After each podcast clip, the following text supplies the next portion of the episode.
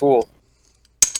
Hello, Internet. My name is Sean Michael Patrick Thompson, the host of Drink to the Past, also known as Spamo Man. Uh, and uh, yeah, we already did the ubiquitous opening monologue on YouTube, so you missed that five seconds worth of uh, exclusive content if you're not joining us on our live audience. But that's all right. We love you just the same. Uh, so welcome audio listeners as well, if you're choosing to check us in that way. So, anyways, uh, Chris, you might have noticed that instead of my actual face, you are seeing a Discord image that is my profile picture, which is a selfie I took in Wind Waker HD with Gohma. You see Gohma in the background there. I mostly just see Toon Link's face, but uh, yeah. I, I guess that is Gohma. I Kind of see background. Gohma's eyeball glowing on the right side there. But uh, yeah, anyways, uh, so today is special, as we said. Uh, yesterday was my birthday, so I'm in my birthday suit. Are you ready to see me in my birthday suit? I am not ready to see you in your birthday suit. Here I am, in my birthday suit. Because I wear a t shirt and a hat on my birthday every year. And in fact, that is that, what I wear almost every day of the year. That is, uh, you didn't uh, better that, than. Did you? Well, I was really hoping you wouldn't be naked on camera. That that that's. you know, I thought about it. Just, I mean, it, you only see the top half of me. I thought that might be funny, but then I was like, yeah, I don't want to. it get, is only a. It is only a male nipple. All right. So uh, let's get into Sean Ring Something Stupid. So I am going to actually show you the ingredients I'm mixing here live, and it's going to be absolutely balls-tastic ridiculous. Um, so first off, we're starting with some coffee here because uh, basically uh, the story behind this cocktail is I invented it 15 minutes ago when I was looking at all the weird stuff people gave me for my birthday, which wasn't a whole ton, but some stuff. And I made myself coffee for my birthday because I like coffee. So, anyways, so that's that's where the coffee came from. So we got got a little bit of coffee here, and uh, my mom brought over a little cake. So I got I got a piece of cake, which I'm just gonna put right right into the cocktail here. Oh no! Oh. Okay, so oh, there's, okay.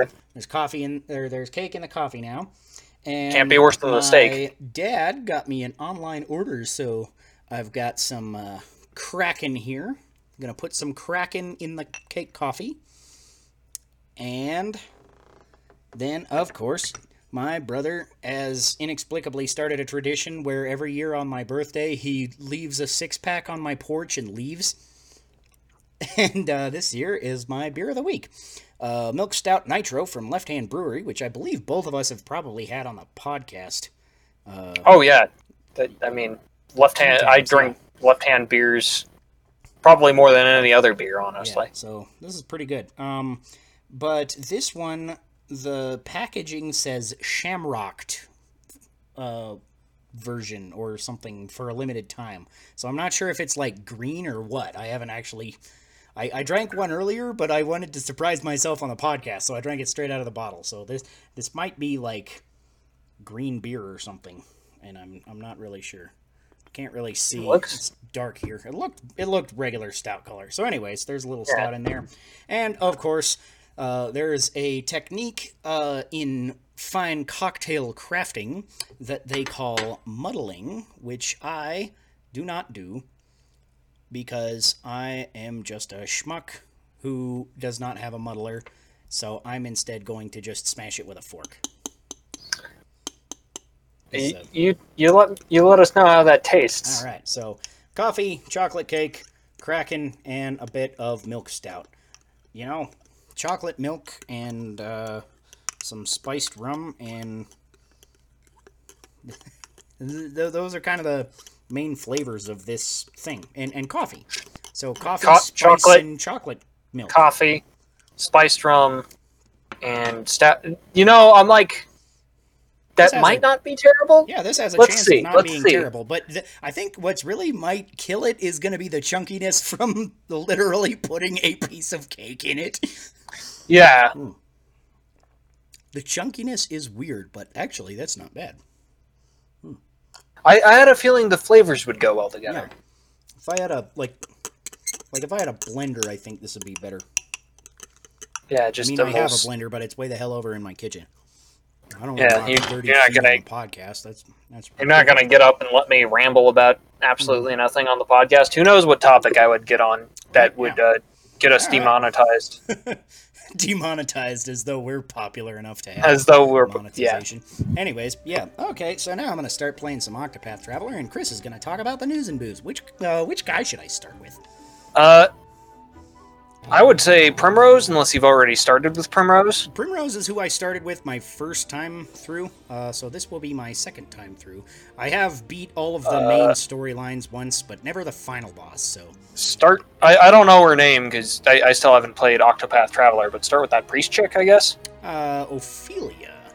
Ophelia. she is really awesome. Really, that's an unfortunate name. Is it? Uh, but I guess before we even do news and booze, yeah, because you know she was like Hamlet's love interest, who also went crazy and died. Right. You know. Yeah. Everybody went crazy and died in that play. This is not quite a fair True. comparison. but uh, Fair yeah. enough. All right, yeah, I'll check uh, for start. But uh, other than Really, there's Traveler, not a bad there, character among the lot. Like wherever you start, it's it's going to be a good time. Um, she's a little less combat effective than uh, at least the way I built her. So I don't know. How, uh, this might be interesting as my first character. Um, so yeah, because you'll have to, check out this. because you'll be stuck with her. right. Yeah. Flame light your Uh, so anyway, Sean, other than uh, Octopath Traveler, which you're playing right now, what what you been playing? Well, you know what? I actually have a list if you will scroll down to our video game topic, so we'll give you a little preview of that. Uh, because our video game topic is going to be how many uh, games are. Is it like. We're, we're gonna kind of talk about how many games you usually play at once. So I, I literally have a list of all of the games I've played in the past week, starting from the point last week when I streamed Undertale because Chris wasn't here. So uh, Yeah. you can actually read off that list, and I'll tell you a little bit about uh, the the major ones that I've. So number one here is you actually recorded the play session for this, so I haven't had a Mhm. chance to watch it yet. But Undertale, than I thought Yeah. which is a game that I is near and dear to my heart. Mhm. Uh, let's see, Super Smash Bros. Ultimate. I've also been playing that. Mhm. Worry about me. Yeah, I played a little bit more of that. I've been still frustrated that they haven't fixed the glitch with handheld mode where it will just sometimes push your buttons for you and not take inputs, I cannot let him down. which is a super strange glitch that only happens in handheld mode. That is very odd.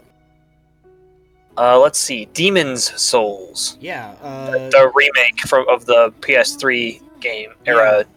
So that's that's been kind of interesting. I like. Uh, I- I never played the original Demon Souls, and I've very seldom touched any. I played Dark Souls three with a buddy very briefly, uh, and that's all the experience I have with like any Souls games.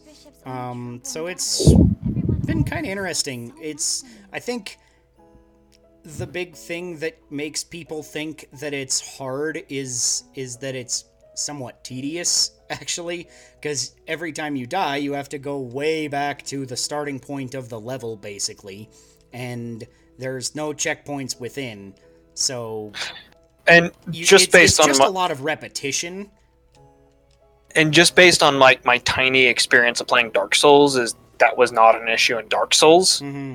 So Yeah, because I think Dark Souls put in more checkpoints because you got like the campfires every so often or something, right? yeah, yeah. So that's a bit of an issue here because it's it's it reminds me of playing the old Ninja Gaiden, where like the like mook enemies and whatever aren't super difficult, but until you like know how to fight every one of them, it's somewhat difficult to progress through the level. But once you get once you get there, it's not that bad. Uh, but then every time you have to start at the start of the level, go through all the 800 mooks till you get to the boss, and then fight the boss. And even if you die on the boss, you have to go way back to the start of the level. So it's it's kind of that sort of difficulty where it's I think it's more tedious than it is difficult. Uh, and so far, it's not grinding on me too bad, but occasionally I'm like, I just want to have a checkpoint. Damn it! It's like, but yeah, it's it's So an it's- interesting time. It's it's interesting to revisit, and it's graphically, I think the most impressive thing that I've played on PS5 so far. Uh, just the Wow. lighting in this game is really just fantastic. Um, all of the everything you see is running at a nice smooth 60 FPS the whole time and wish I could do something that would truly running in native 4K as far as I can tell. So I, I think it's yeah, it's just glorious to look at.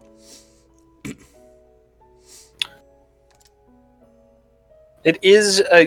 It, it's it's one of those games. It's like such worries and come kind kind of what I heard about it is I'm like, Dark Souls is definitely the better iteration, but Mhm. uh, I, I've oh, I've heard good things about it. I guess is what I've heard. hmm Uh, it says here you've also been playing Spider-Man Miles Morales. Yeah, I played that briefly today. I just got that for my birthday yesterday, so thank you, wife. That's what you have a wife for, is so that they get you video games sometimes.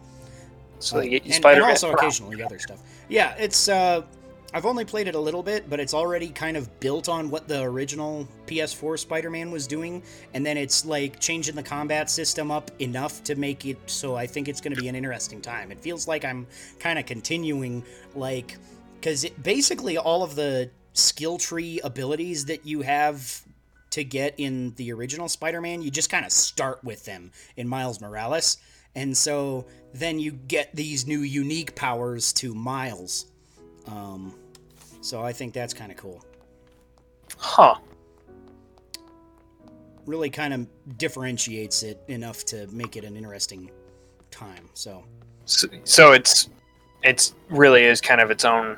It really is kind of a adding on. It's Yeah. not just saying expansion pack, k- kind of it doesn't extra set of like- maps. It is kind or of whatever. more of the same so far, but I'm only like an hour in. So it's like it's more of the same, but it's also doing enough of its own thing that I think it could be a really unique kind of game. It's I, I think so far it's a very promising sequel. Okay. Uh, it also says here Astro's Playroom. Yeah, that's a something you can free game that comes with your PS5 pre-installed, uh, which is actually kind of cool because it shows you all the shit that you can do with the PS5 controller. It's basically a tech demo, um, and I've uh, had a decent time with that. It's a pretty fun little platformer that also shows off what the hell the PS5 controller can do. Huh. Which is also kind of funny because most of the features in the DualSense were there in the DualShock 4, and just nobody on PS4, none of the developers gave a shit. And it's like every now and then, like one of the games, like uh, The Last of Us, would have you shake the controller to shake up your flashlight to charge it. And like I think that's the only game I played with motion controls at all, but it's got just as powerful a motion sensor as like the Switch Pro controller.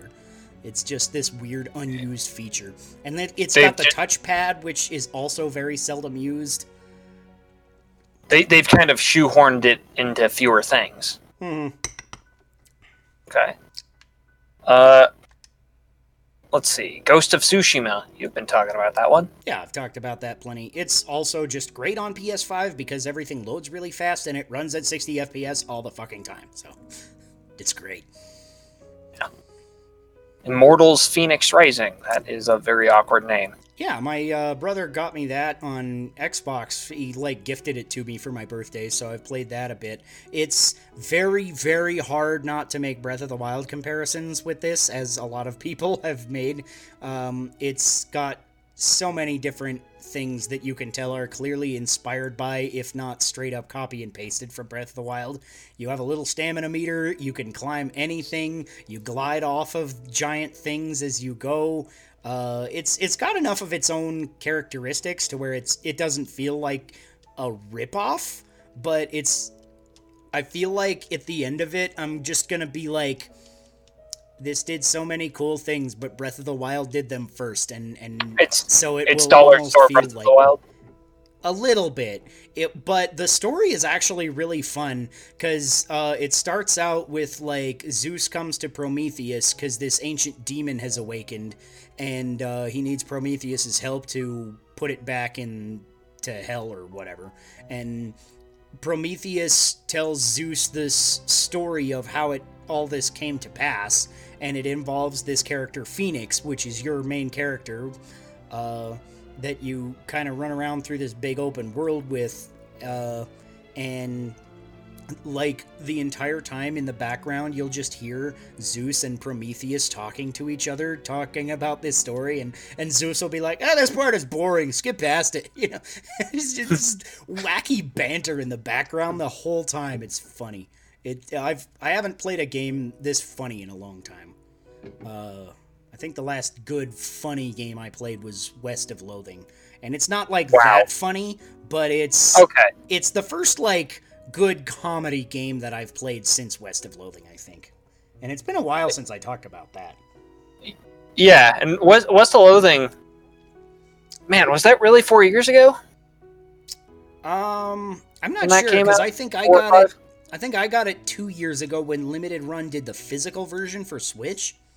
So Right, that's- because I didn't actually know it had come out until Limited Run was like, "Hey, West of Loathing," and I I saw the art style and I instantly knew that it was related to Kingdom of Loathing that I hadn't thought about in like a decade before that, and I was like, I don't know what the hell this is, but I'm fucking buying it. and it was it was pretty great. yeah, all the spittoons.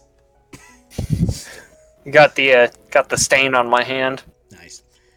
Nice. I didn't get all that far. I got I got a long ways into that game, but not not all the way through it. I should go back to that game one of these days. Was- You did you ever meet Emperor Norton of uh, San Francisco?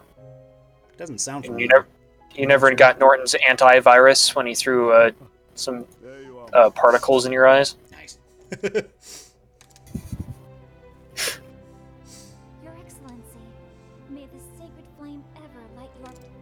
Uh, Need of us here, Father? Among Us. uh, yeah, I played Among Us with you yesterday Yes. because uh, I got done with D and D, and I saw you and Josh were playing Among Us and Nick on uh, Discord, and I messaged you. I was like, "Hey, you, you guys playing Among Us still?" And you were like, "Yeah, okay." And so we played a little bit of Among Us, and then some Dota 2, which is the next game there. Yeah. And then we played a bot game of Dota 2 together. Yeah. So that was uh, kind of interesting. I killed three guys. I'm so cool. Yeah.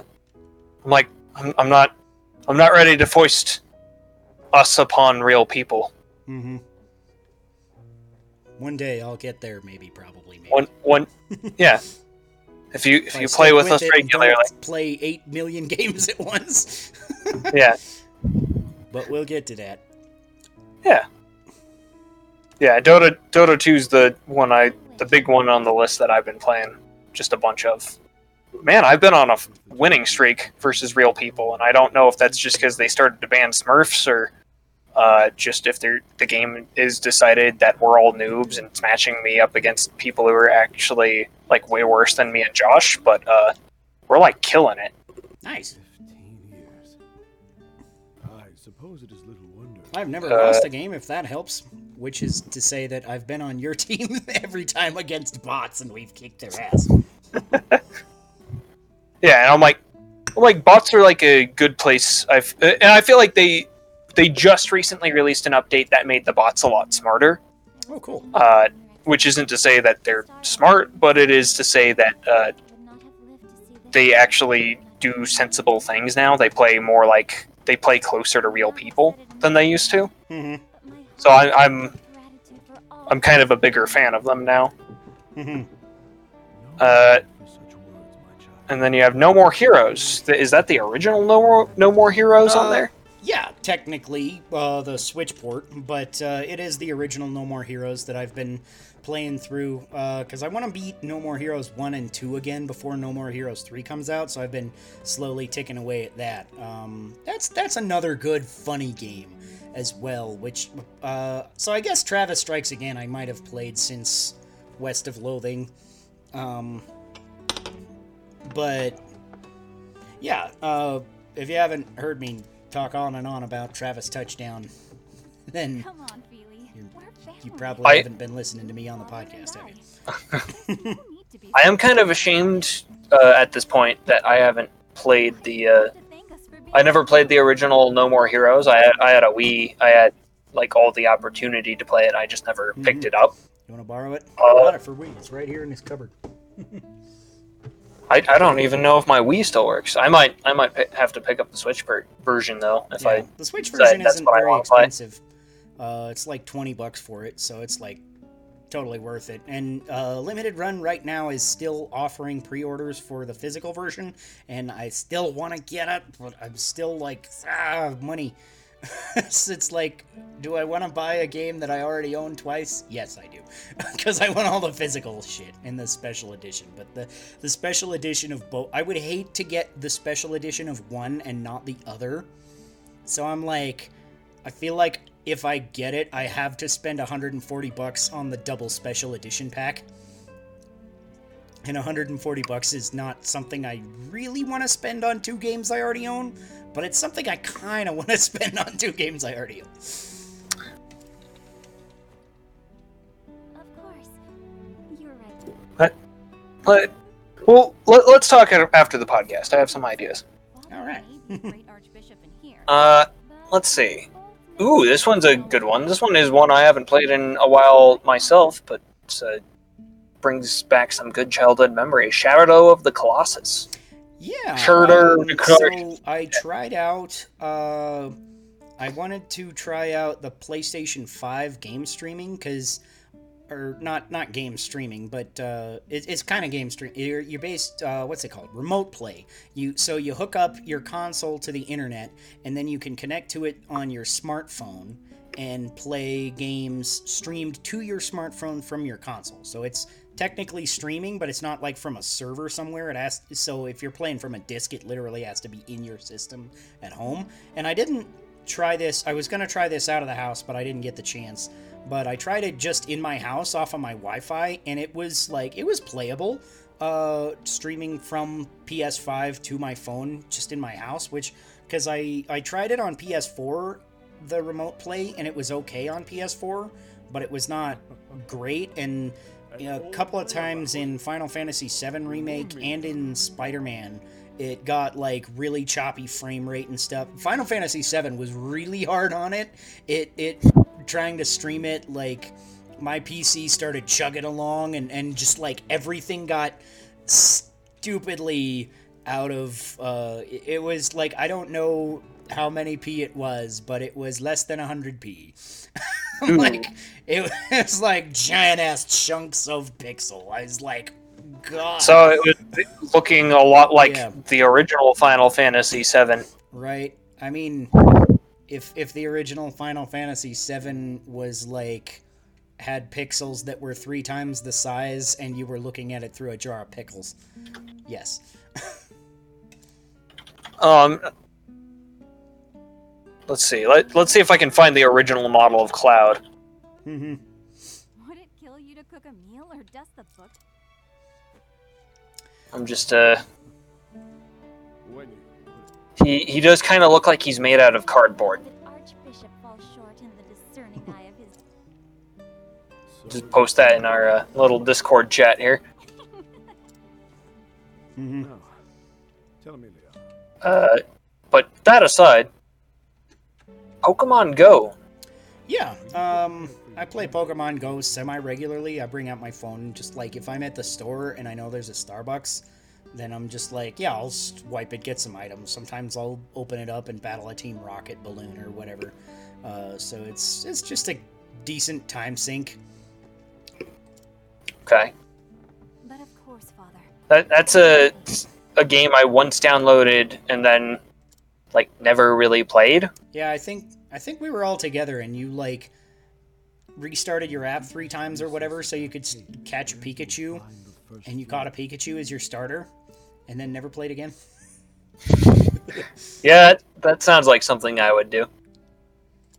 And uh, last not but not least, uh, Octopath Traveler. Yeah, so I'm playing that right now, which is one of our pieces of news and booze down there somewhere. Uh, Octopath Traveler is now on Game Pass. So if you're on Game Pass, then you can get it on Xbox now. It's also just available on Xbox. If you don't want to pay for Game Pass, you can just buy it on Xbox or on PC, of course. It's available on PC through um, at least the Xbox store and probably other means. I, I don't know. It, it's it is also on Steam. I have seen it floating on Steam, and I've been thinking to myself, do I really want to start an JRPG? Because If It's like one to a- start, it's like a this seven- is definitely one of them. So maybe you'll. I, I'm I'm in like all the dialogue here, and I'm like, trying to loosely pay attention to it to refamiliarize myself, but I'm I'm like this is actually probably not a great. I who can do this, my daughter. So, in addition to those other games I talked about, What does BS That we- mean? I can skip this cutscene if I press BS. Backspace? literally B and S. Oh, backspace? Maybe. Yes, it is. Okay. So I can actually get to some. Uh, oh, there's another. Well then, Yeah. Prepare for the next service at once. Okay. Uh, so what I would say is, in addition to the other games we talked about that we both played together this week, there is one game I started playing again that I haven't touched in a very long time. Uh, that I, I bought the PC version of actually because I originally had the DS version, uh, Mhm. which doesn't have voice acting or whatever. And so this version, PC version, actually has like all the voice acting and like better music. Uh, Disgaea Ooh, neat. of all things. Yeah. So in, in terms of taking like giant games and picking them up to play, won't you come? uh, Disgaea is one of those enormous games where you can get through probably the story campaign in like 10 to 15 hours, and then the post game combat tent can last you literally hundreds of hours. Mm-hmm. Grinding up to level one million or whatever. Yeah, grinding up to level uh, 180,000 Mm-hmm. Yeah. I, I I know how exactly how many levels you can get to. 189,999. Nice.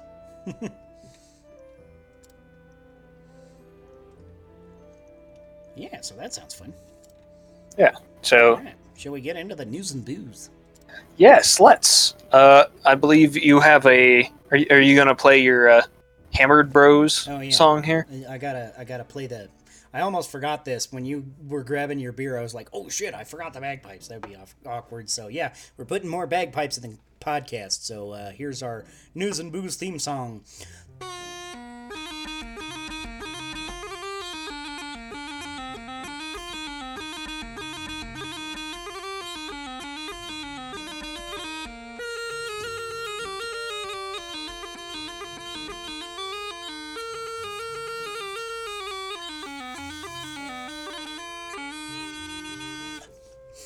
I gotta say that is a lot easier on the ears than uh, standing next to you while you're playing the real thing. Why would you have experience with that in the past week? Oh yeah. Yeah. Happy wedding to our buddy Josh. Uh, we were we were both at his wedding this week, so Yeah, it's interesting to actually be out of the house for once. yeah, that was uh, J in front of a townsperson. If I use my controller, will it take? Uh, I can press X. Haha! I can see what it does on. yeah, and it has pretty seamless uh, swap swap over there too. Yeah. So yeah, congrats, congrats, uh, Josh and Kate. Guide the wayward child. All right. J. And uh, on to our news and booze. Uh, let's see. Daft Punk poster spotted in a game screenshot of Splatoon 3 from CoroCoro. What? Yeah, I thought this was kind of interesting. Um, so CoroCoro, if you don't know, is a Japanese magazine uh, that covers all sorts of Nintendo stuff. I think the magazine is owned by Nintendo. Uh, I, I don't know all the details, uh, but I, I regularly see, like, when there's a new Pokemon game coming up, CoroCoro is the place where the screenshots and stuff pop up first and artwork for the new starter Pokemon and shit like that.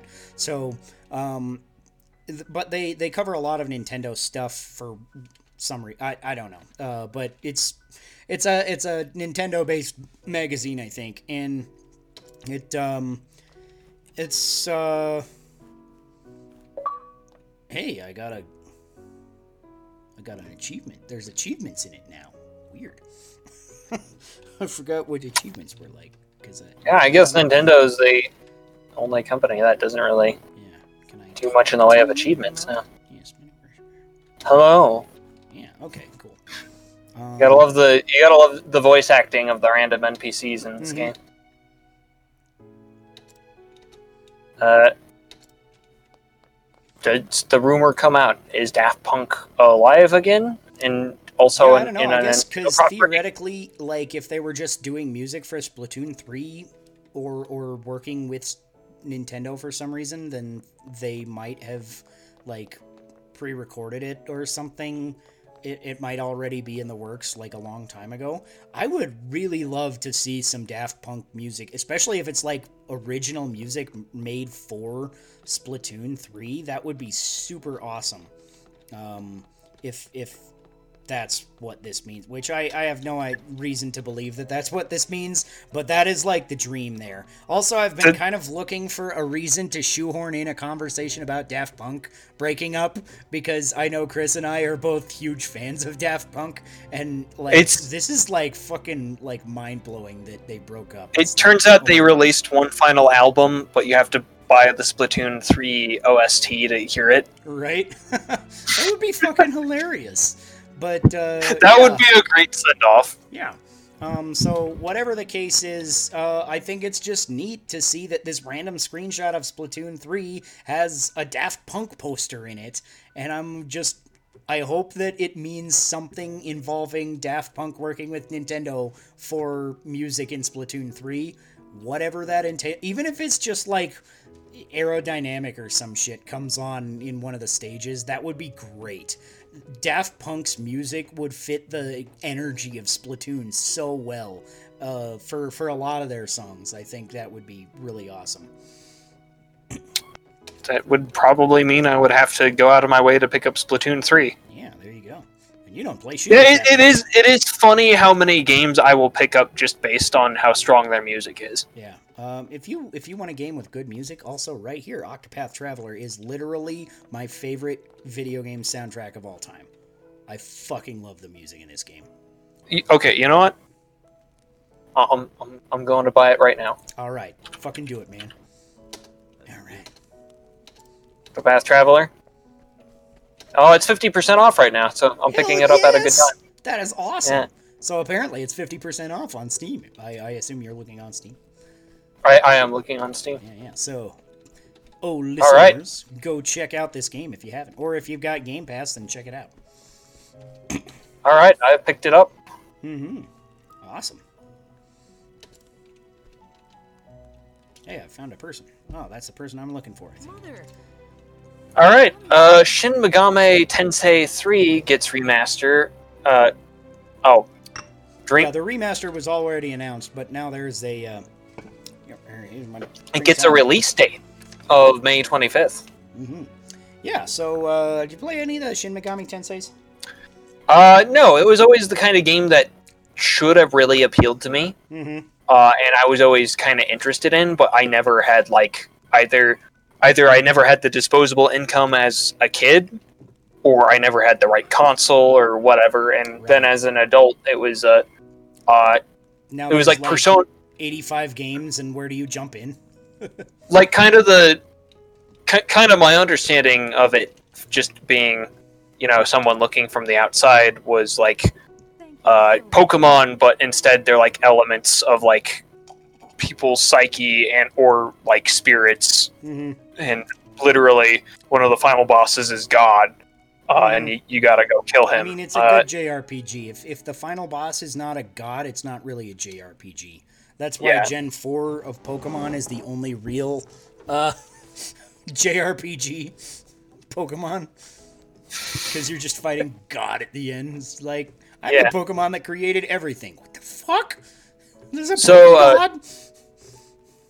So yeah i'm like Yeah, um, I've heard lots of good things about this game lately because of the remaster just being talked about a little bit, and uh, so it, it seems neat. Um, I've only played one Shin Megami Tensei, which was called Strange Journey, which was a one for the original DS. And I bought it because I was in the game store and it said it came with a soundtrack CD literally in the DS game box. And I was like, okay, sweet free music and uh, the, the soundtrack isn't bad uh, it's it's not great listening music so the and the cd is a weird selection of it so it's it's a weird cd but i still have that cd and i might still have that game card somewhere or i might have traded it in i don't remember. Because the the game itself was weird and later i was reading uh, an article that somebody posted somewhere that was like what's the best place to jump into the Shin Megami Tensei series, and Strange Journey was like second to last. It's like this game is weird, it's mechanically strange, the story is weird, and if you're not a big fan of the series, don't even like bother playing it. And I'm like, huh, that's interesting. Because I was interested the whole time, but it it really did have a kind of a strange story, and it, it was kind of Pokemon like, like you were saying, because you're traveling around and, and capturing these demons to fight each other with. Uh, Yeah. so it, it wasn't a bad game, but it was super weird, and it it's also apparently one of the harder games in the series. I remember it was just like the the start of it was like not that bad, but after a certain point, it was just like every battle I felt was kicking my ass, and I was like, I think that's when I put it down. So It's, I think I, I do remember the older games being infamous for their difficulty too. Hmm Also, a fun fact: uh, I think Catherine was set in the same universe. If anyone remembers that game, so I'm vaguely aware of it because I remember when it got a Switch port. did it really? Yeah, I, I, I remember hearing about it, and and the box art was like very suggestive, but apparently it's a puzzle game or something. It's it's a puzzle game. Uh, it's like apparently it's like Q*bert, but also you're dealing with like adult relationship issues. Huh. It, it's it's a Yeah. weird game. I, I remember like somebody described it something like that, and I was like, that is so strange. And I was like interested, but not like enough to actually pick it up. So eventually, maybe I don't know. I'm not like Yeah. disinterested. I, I'm actually oddly more interested now that I know that it's like related to Shin Megami Tensei. Uh, because I I remembered it was published by Atlus, and I generally like Atlus stuff, but I It, was like, it's got the what the fuck actually is this? it's it's got it's set in like the same universe and it's got a lot of the same like mystical elements going on Mm-hmm. uh i it i, I don't know I, I once upon a time when i was unemployed i watched the cutscenes out of everything of that game uh, and i was like this is this is a weird game hmm Uh, next news and booze. New Game Pass games coming soon include Octopath Traveler, Undertale, Star Wars Squadrons, and Outriders, among several others. Yeah, so um, Star Wars Squadrons is kind of cool because it's a fairly new. It's on EA Plus or whatever that merged with Game Pass. So now if you you get all the EA games too. So uh, I think that's kind of neat. I already bought it on PS4, so I'm like I'm fine. But you know, it's Yeah. like it's neat that it's there. If you haven't played it and you like Star Wars space flight sims, this is a really good one for uh, the gameplay. The story, I literally couldn't give less of a shit about.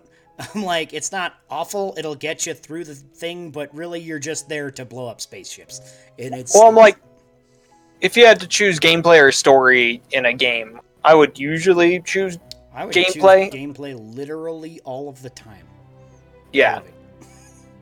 Like, like I'm I- the one guy in the world that likes Triforce heroes. the only one. Well, I'm like, I, I I've never got the thing where people are like, oh, this this game is it's so meaningful, it has such a good story, and you're like, yeah, but it doesn't have gameplay. yeah, it's so not it's not really a game. Why isn't it just Yeah, a movie? Yeah, I'd rather watch a movie. Yeah. if you're gonna have an interesting story, a movie is a better way of going about it. Uh, not oh, if you're going to have an interesting story and have that be the only thing. I should say, interesting stories in games that take advantage of it being a game are like, you know, that's still a good thing. Yeah. This one has eight interesting stories.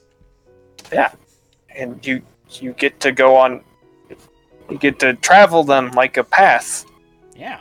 As if like were a- eight. Actually, it's a very non-linear game, so that's that's kind of nice. Actually, I dig it.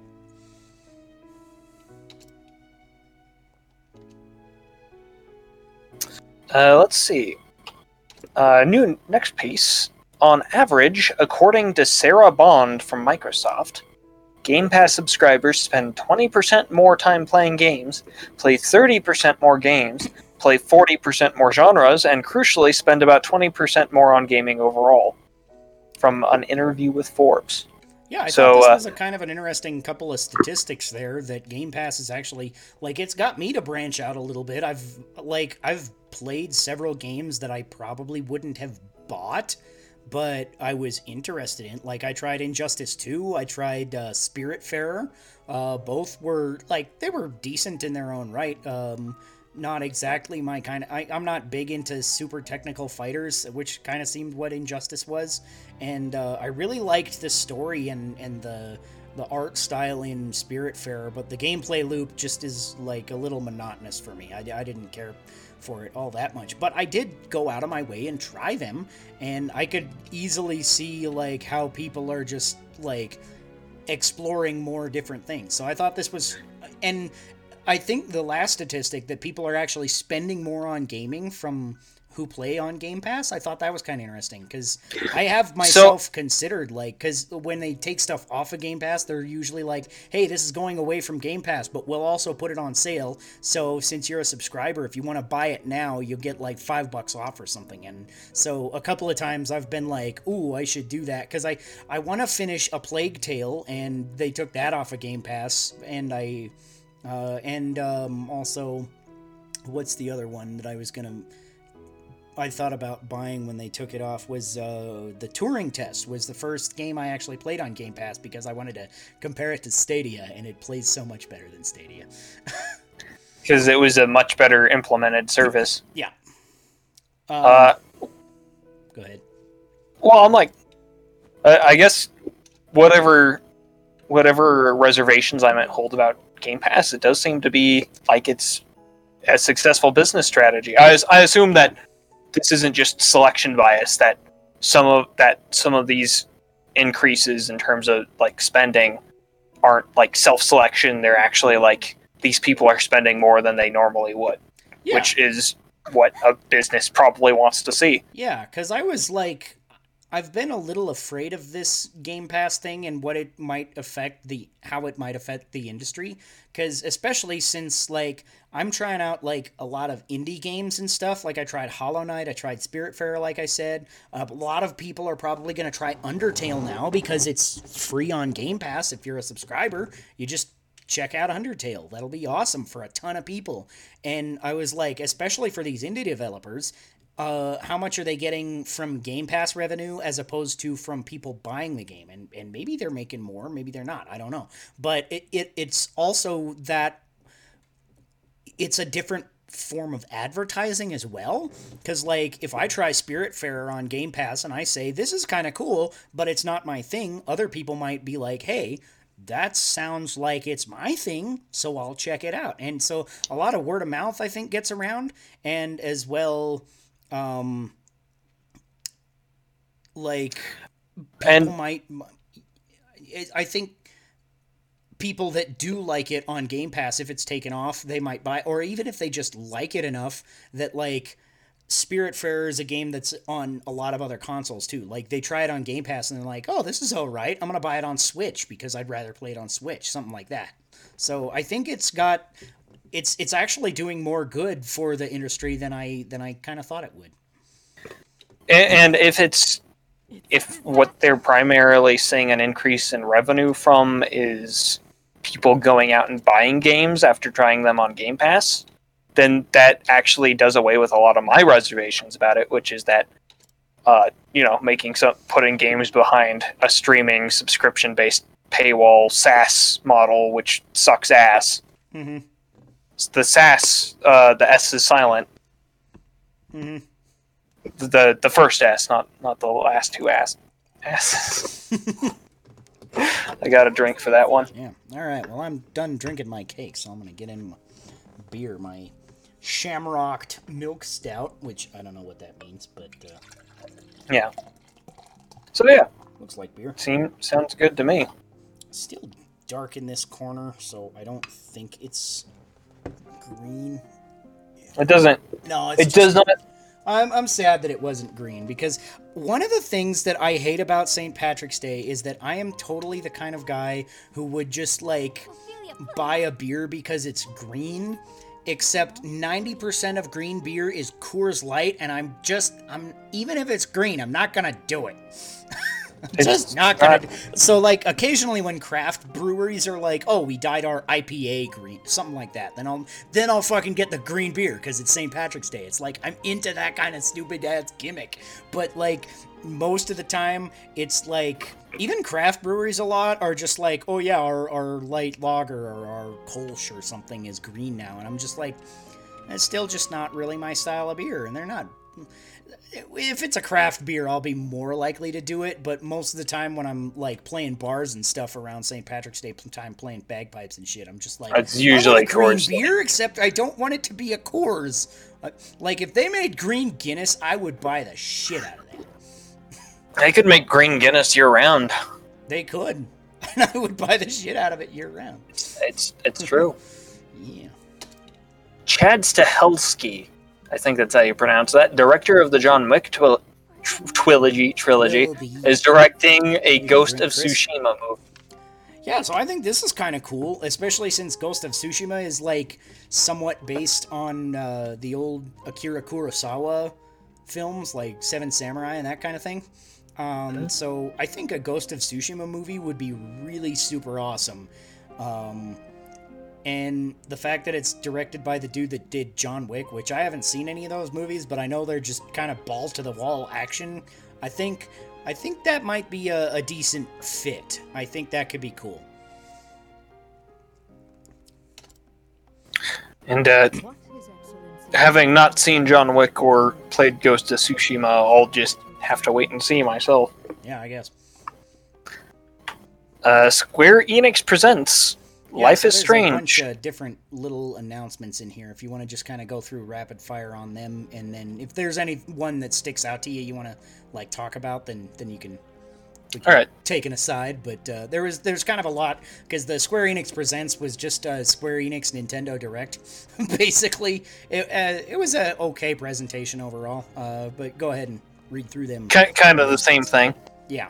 Life is Strange True Colors coming out in September to Google Stadia, PlayStation 4, PlayStation 5, Windows PC, uh, Xbox One, and Xbox Series X. Wow, Google Stadia is still a thing? It Uh, is. Life is Strange. me.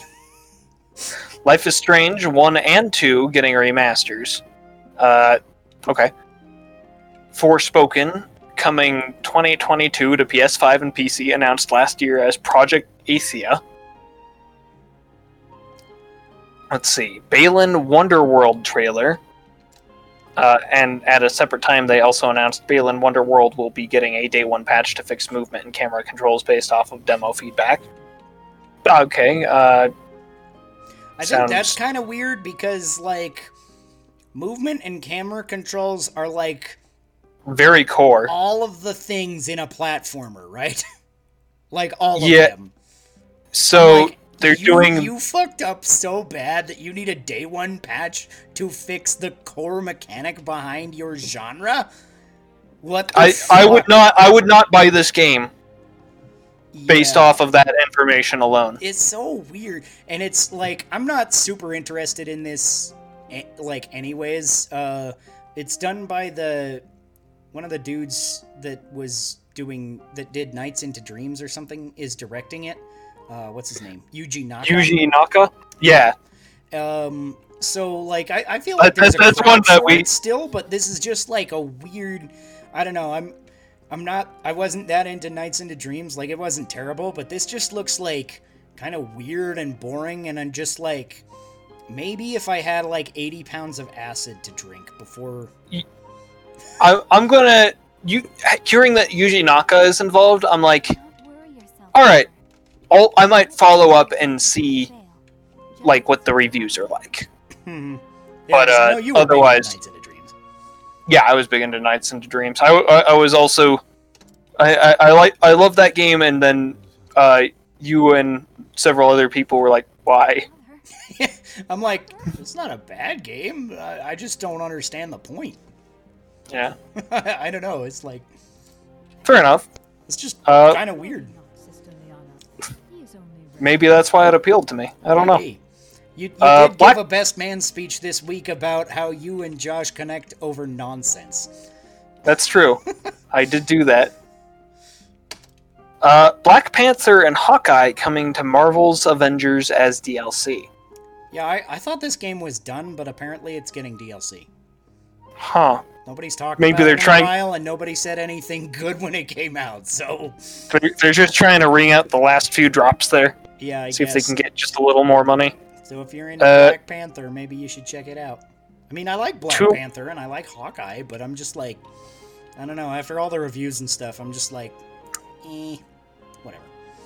Yeah.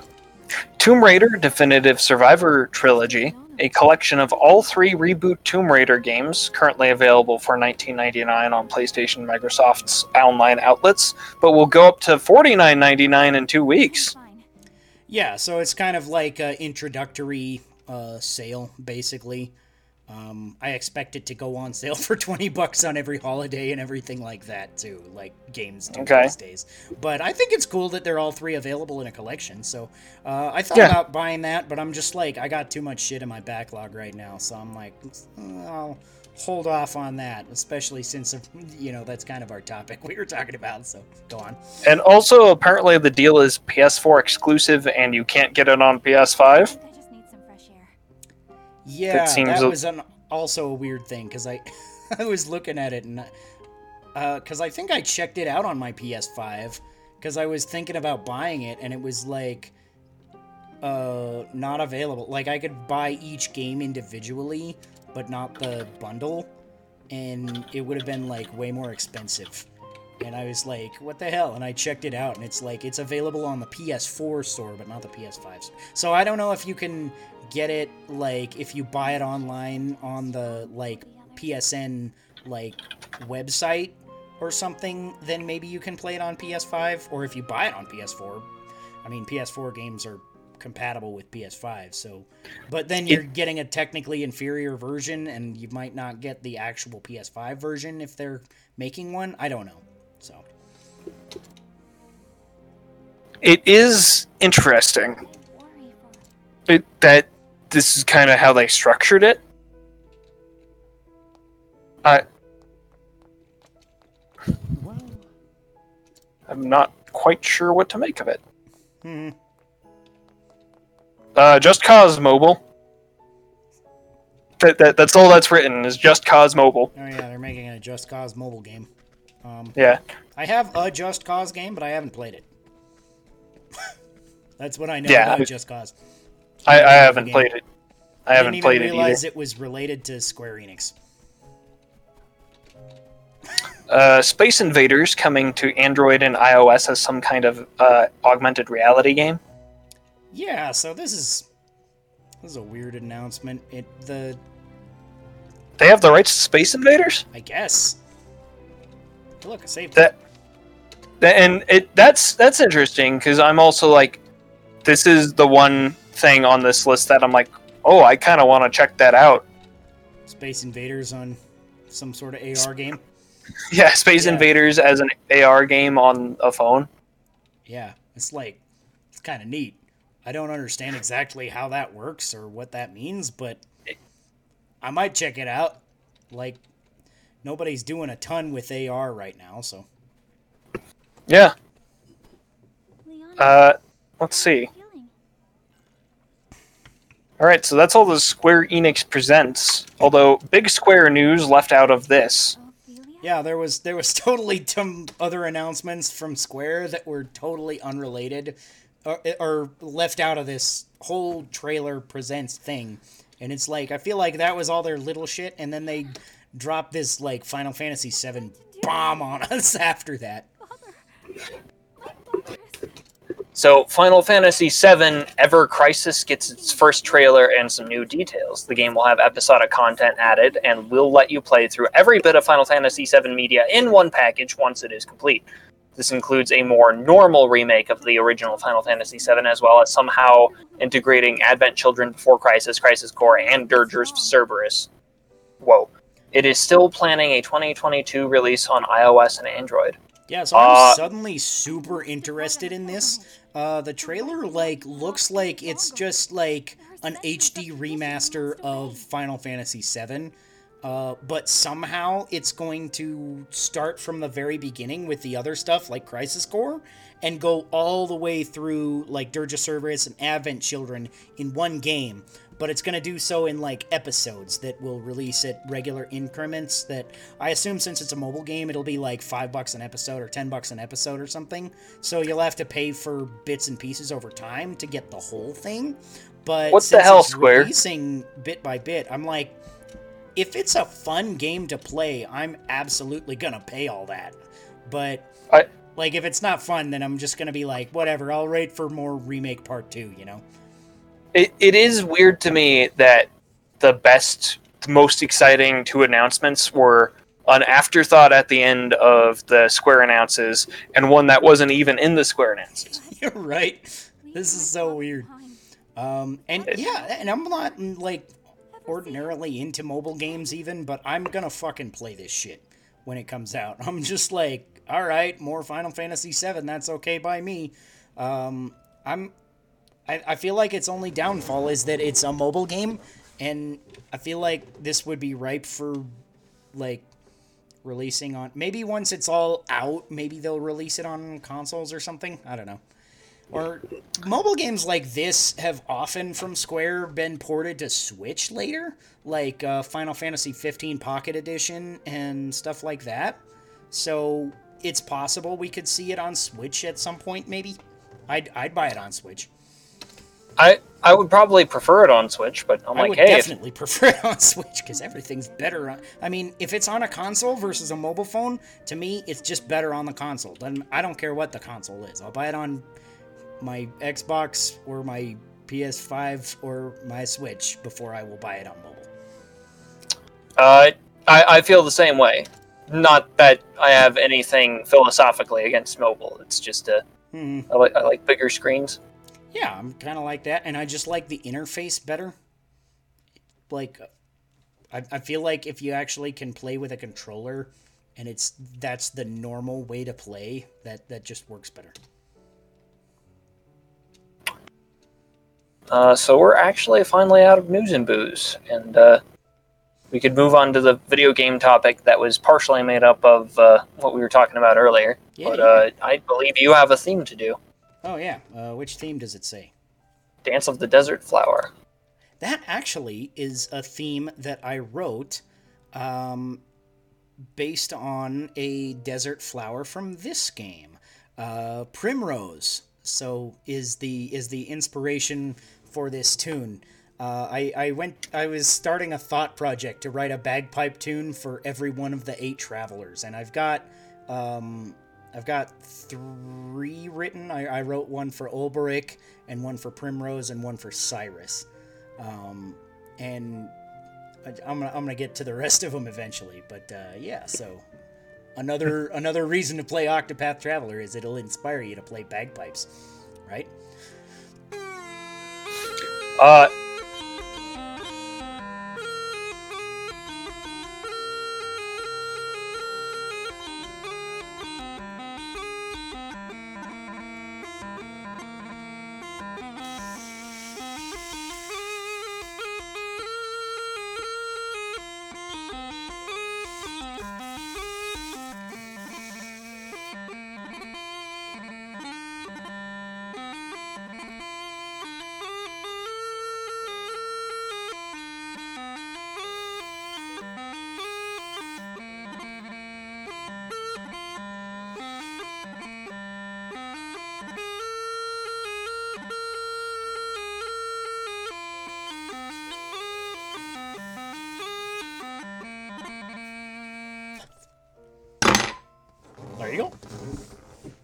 I I keep on hearing some weird like blowing noise.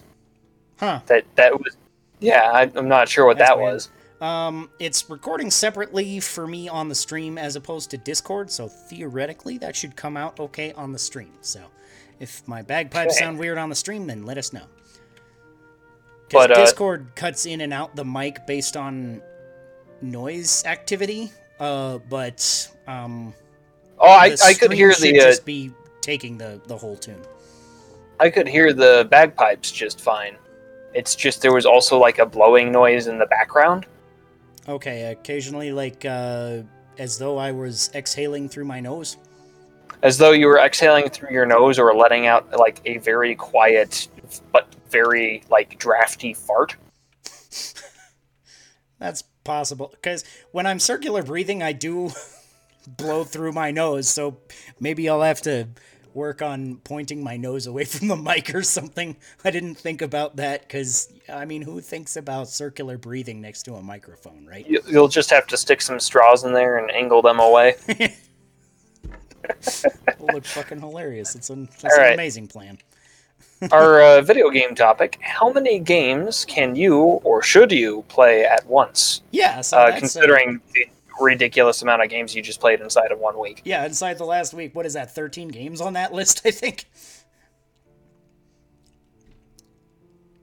That's a lot of games for one week from me. Yeah, that, Um, that is thirteen.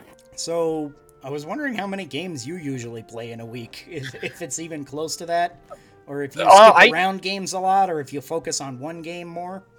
I usually play, uh, I'd say three a week, and those depend on basically who I've been playing with. Uh, sometimes if I if I'm like on a kick, I might binge on like a bunch of like kind of bite-sized games. Mm-hmm. Uh, but like as of late, I've been playing a bunch of like good old standbys. It's like oh, Super Smash Bros. Ultimate. Oh, Dota 2. Oh, Mhm. Among Us. There you go. Uh, Yeah, so I And, kind uh, of I, I skip around more than I think I thought I did, because I was thinking about this, uh, especially with getting a new console and like still being kind of in the new console experience for my Xbox as well.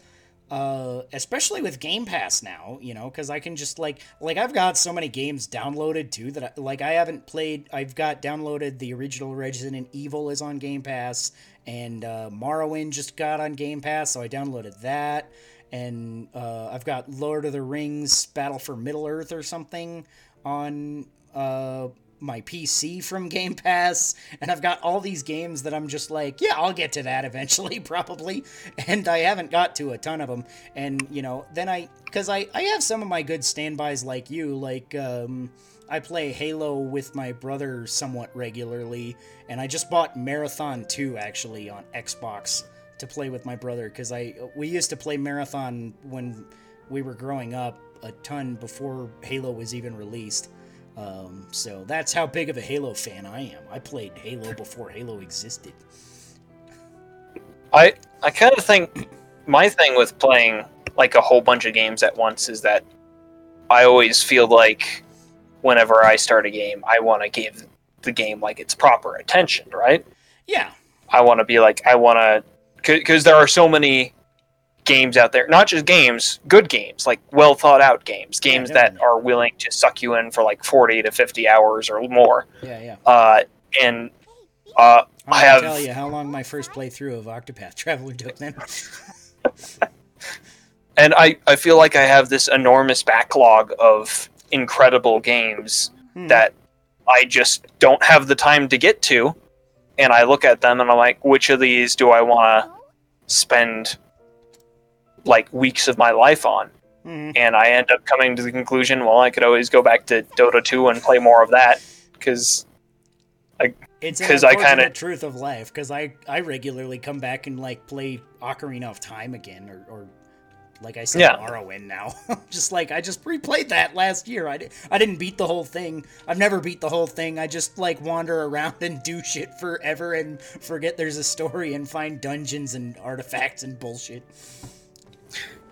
Kind of one of the sad things about games being so popular uh, and attracting so much like bright talented people who want to develop them and they go out and develop their own games Mhm. is that there are so many good games out there that you might you, you'll never get a chance to like give all of them the attention they deserve Mhm.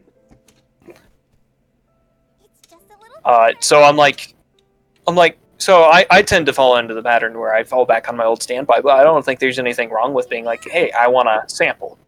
I want to sample these games. I kind of want to bounce Yeah. around and play I this and this that and I this. do that more now that we're on the podcast because, like, before I might have waited till I was more done with Demon Souls or more done with Ghost of Tsushima to start Spider Man, but I was like, ooh, I have a podcast. I want to talk about games. So I want to, even if I only get to play this for like an hour, I just want to start it. So I've got something to talk about. And that, that's a funny, like, side effect of running a podcast, I find that I'm just like, a lot of times, like, right when I get a game, I'm just like, I need to play it just for a little bit. And then I'll put it back on the back the burner. novelty. Yeah, and but then sometimes I like get hooked to something because I that's what I thought with Ghost of Tsushima, and I haven't come back to Star Wars Squadrons in fucking a month and two months, something like that. So I'm like, uh, I still like Star Wars Squadrons. I I want to come back to it at some point, but then I was like, you know, I got into because I one of the other things that I kind of do is I have like a game that I play when my kids are awake, and I have a game that I play when my kids are asleep, because my kids are in a, a an age group where they should not be seeing all of the things that I am playing. Basically, they're four and six. I'm just like, yeah, you don't need to watch me play Demon Souls and Ghost of Tsushima right now. It's, I don't I don't need that kind of traumatization in my child right now. you So don't it's need a- that in your childhood, right? So It's a little intense for young kids. I remember uh, when I was six and I first I was scared of the uh, Hyrule Field at night in Ocarina of Time because of the uh, skeletons that would come out. yeah, and they're a little they're probably on par with the you know blood and gore of Doom Eternal, right? Yeah, I'm like, yeah, yeah exactly. you know yeah. I oh man i i don't know but i uh i had a, a weird experience one time when i just got the last of us part 2 and uh there's a scene fairly close to the start that i didn't really see coming and i noticed that my kid was out of bed as this scene was happening, and I don't know how much, if anything, they saw, but it involves a character just getting mercilessly beaten to death with a golf club. Beautiful. It is like That- one of the most graphically intense moments I've seen in a video game, and I'm just like, oh fuck, did you watch that? I mean, the creator of the creator of Earthbound, uh, uh, apparently a lot of that game came from his childhood trauma of wandering into a movie where a woman was getting murdered and misunderstanding what the scene was about. Uh, so I don't know. Maybe in like 30 years, that'll be like inspiration for something. Right. It's like back uh, when we were covering that, uh, when the kids watching uh, Detective Pikachu, like, uh, I guess they put in the wrong movie and it was like some horror movie. and I guess they caught it early enough that it wasn't that bad, but it was like, uh oh, that could have been really awkward. Some R rated gory horror flick or something was in the projector instead of Detective Pikachu. That that would have been a would have been bad for the uh, the timing there. Let's see. Do we have uh, do we have any final thoughts on this one? Um.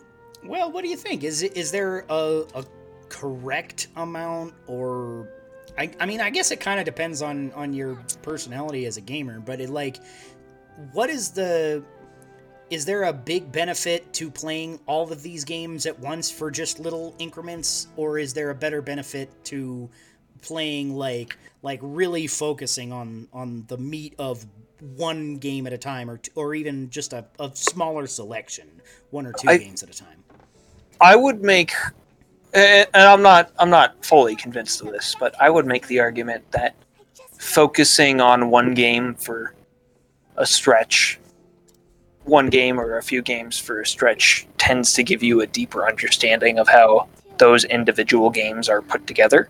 mm-hmm. Um, Then it's settled. And I feel like that's it, you, you have more of a relationship with the game. You have more time to be like, this game helped defines a part of my life.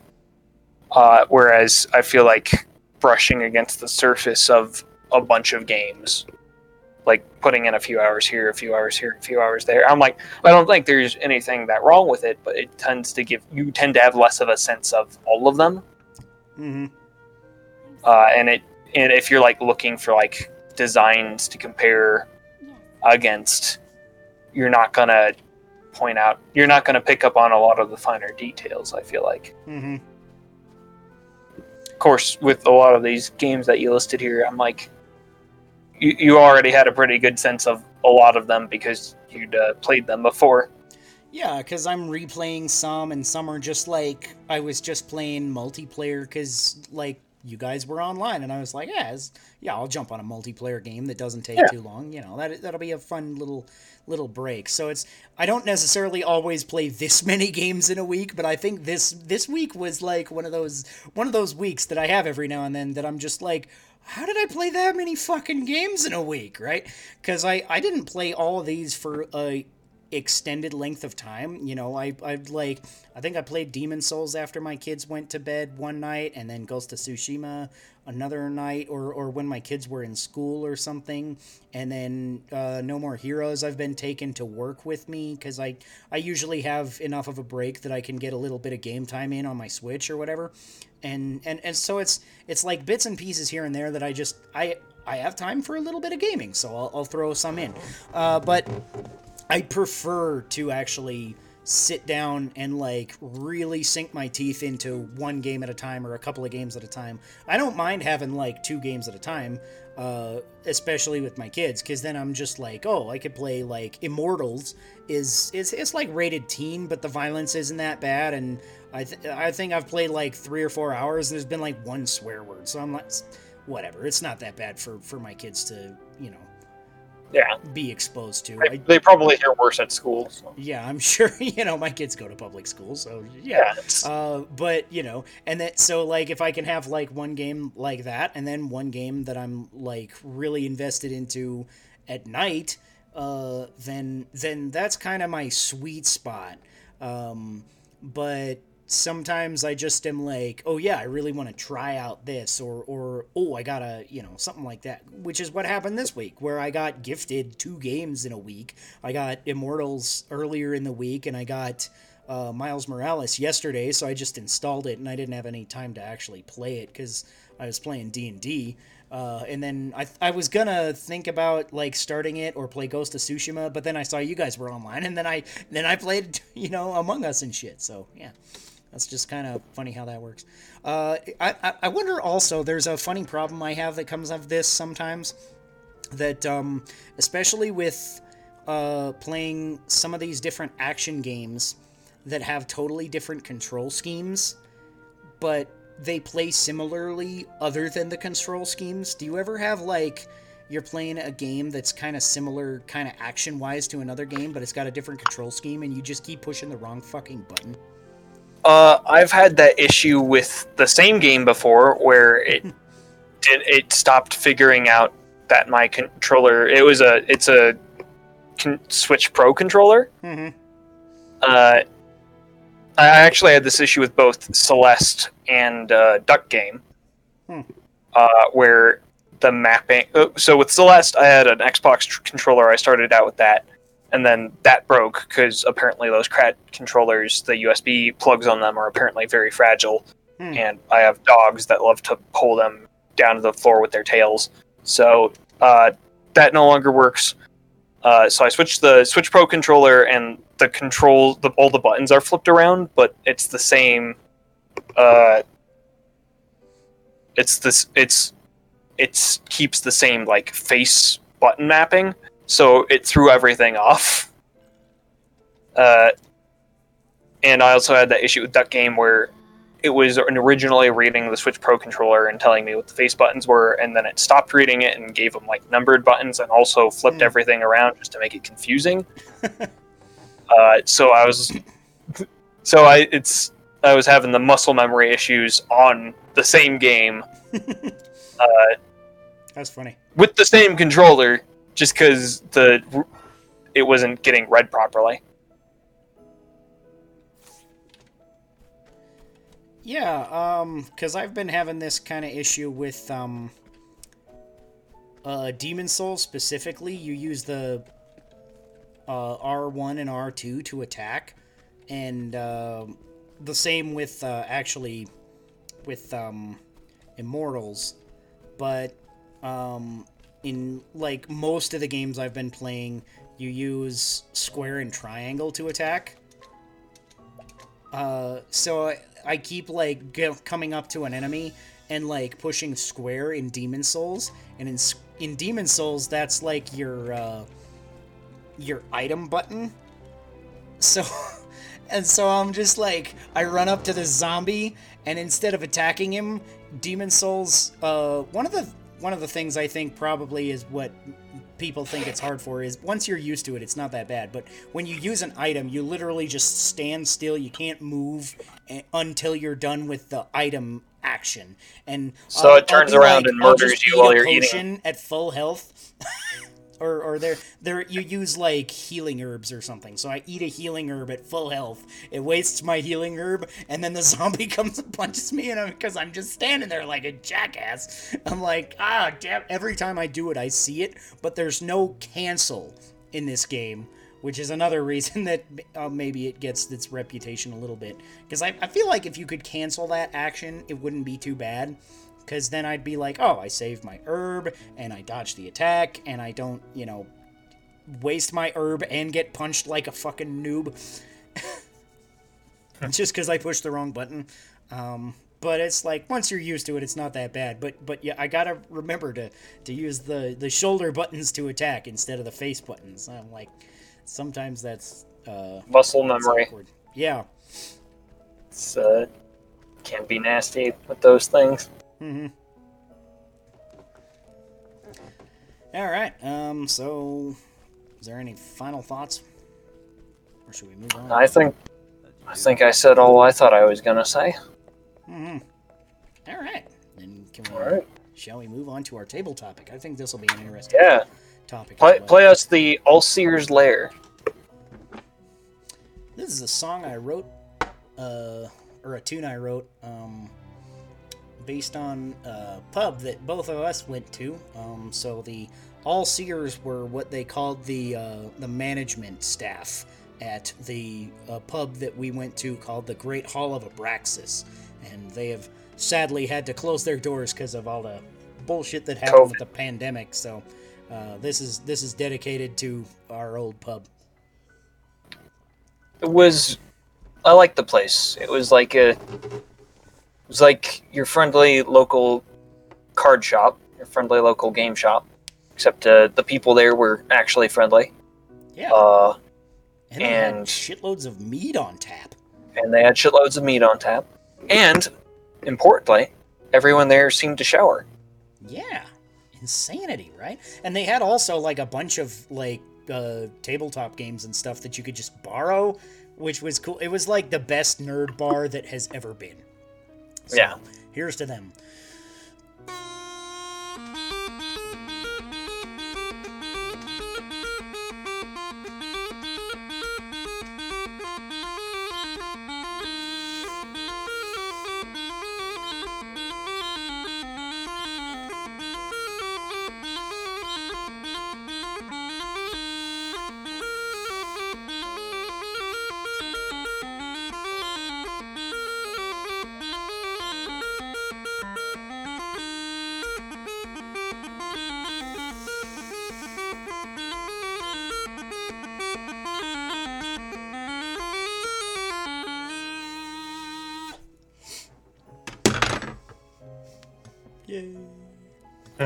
Crowd goes wild. It's uh, My dog's like, what the fuck was that? let's see. Table topic uh, for today is dealing with power gamers. How much to nerf and how much to buff your bad game guys. What other strategies to employ? Uh, and this is a topic that is near and dear to my heart as both a like unrepentant power gamer and somebody who runs games pretty regularly. Mm-hmm. Yeah, I thought this might be a kind of an interesting uh, discussion because I don't run into this all the time, but every now and then I do, where like one player is like super power gamey, or a few players are like just more knowledgeable about the system, and so like there'll be an imbalance in player power, not because like there's a level difference or anything, but just because like some players are either more akin to power gaming or just know the system uh like in and out. yeah in and out. So that like oh we make a level 1 character. I know the best statistical way to make the best fighter. And then their damage output is like totally outclassing like the the new player or whatever all right now i gotta learn how to actually Healing grape. got a healing grape Yeah, I'm, I'm watching the YouTube stream as opposed to the Discord stream. oh is that what i got out of that chest i didn't look That was a healing grape. cool i have a healing I didn't know that was the healing item in this game. Uh, well, I, I think you hit the nail on the head because I was just about to say the same thing. Is that I feel like the issue with power gaming isn't generally about power level of what one player like getting powerful, but it's about the imbalance in the party. And I think what, in theory, my favorite approach to dealing with that is just recruit the player who does the power gaming to help boost up all the other characters. Yeah, actually, that's that's a very good thought, isn't it? Um, Yeah. Yeah, especially when you're like, if you're making characters at the start of a campaign or something, that you know one player is like really good at that kind of thing, that they can kind of walk the you know the newer player through. Uh, so situationally, I think that's that could be a, a, a good strategy to use. I think. Um, I'm not sure it, it kind of has the same effect in an online world where most like most likely players are all making their characters separately with maybe the input of the GM or something and then you know it it, it also power gaming is not necessarily all in the build it also comes down to how well you actually know how to uh like play the character once it's built as well Yeah, I would say the one. My My controller's one vibrating over here, even though I'm using the keyboard. It's like, I'm like, what the hell's going on? I would- I would say on the one- my computer. The one big issue with um, uh, my my one big issue with 3.5 would be the tendency for everybody to like go off in separate corners and make their own characters. When I feel like character building, when you're playing a game together, I feel like character building together is one of like the good like group activities you can do.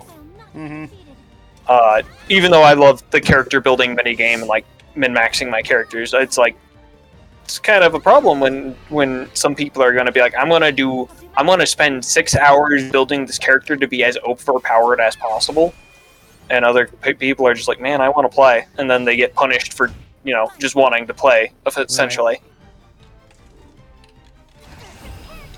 So. Not, not a workable uh, solution in every circumstance, I would say. hmm I'd say if you're doing if you're doing uh, first level characters and you're building them together, then you could be like, you can be like, hey, guy who's power gaming, go help these other newer players or players who are less willing to concentrate on this. Once you're done with your character, because I know you'll be done fast building a first level character, uh, go help them out and help them like be power gaming as well and that's kind of like a reward. That that's kind of like it helps out the DM, and it's also kind of a reward for the power gaming player because then the whole party's stronger. hmm Do my best. Yeah, that kind of works out. Um, I had another kind of thought on this. So, uh, what about when like the whole group is kind of power gamey? Uh, how much do you kind of tool your characters to them, or your uh, your wounds be healed. your your like uh, fights and challenges and things? Uh, do you go? I out of try. way- I try to take the naturalistic approach, uh, which is basically characters like this don't come out of nowhere. Mhm. If someone is, if there's a group of people this strong, then there chances are there are other that if they're seriously opposed by other groups, those other groups are just as strong, right? Yeah. And I'm not like scaling my encounters to them necessarily, but I'm also saying if you're if you have like let's say you figured out this trick, you're like I have all these magic items, and I figure out a way of stacking them on me and making myself really powerful. Naturally, uh, your opponents are going. You're naturally a lot of um your opposition, if you have any real opposition, I'll do my is going to have figured out a way of staying relevant in that world, unless you're like. Mm. My uh, what is it? Unless you're saying, "Hey, these characters are brand new, exceptional. They're doing things nobody else has ever done before," which could be its own kind of thing. Uh, but I'm always like, in, in a world with magic where these things are possible, and uh, particularly with like immortality, there's gonna be like a bunch of like giant emperor overlord type creatures that will have figured out how to get to that level of power and then some. Let your wounds Yeah. So if you're if you're talking about like dungeons or whatever, it's I I, I tend not to scale that at all. I'm like, well, like there. You, oh, your your random encounter is is easier. Mhm. I'm like, that's fine.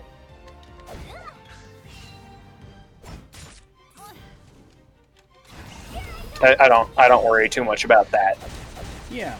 Um, what if you're having a problem, like, literally in the middle of a session? And. Sorry, I'm about to die here, so I'm, I'm also trying to not die. Uh, but, uh, should eat you should eat that healing grape. yeah. Uh, luckily, I'm a cleric, so I can, like, just. Except for I'm blind. Oh, alright. Now I'm not blinded anymore. That'll fucking help. there we go. That will help. If you're having a problem in the middle of a session, Yeah, so if you're having a problem in the middle of a session, like, do you ever, like, kind of tweak your monster's stats on the fly? Um, just kind of like, oh, these guys are face rolling the entire dungeon. Do you ever just like, oh, yeah, he had, he didn't have 15 hit points, he had 35. Or, or you know, whatever, just to make it a more interesting challenge in the moment? Uh, I no, I've never done that. I'm kind of philosophically opposed to doing that. Obviously, you do like like if you're running a game, you do the style you want to do. Yeah. But for me, I'm like, no, the pl- I I wrote this thing down.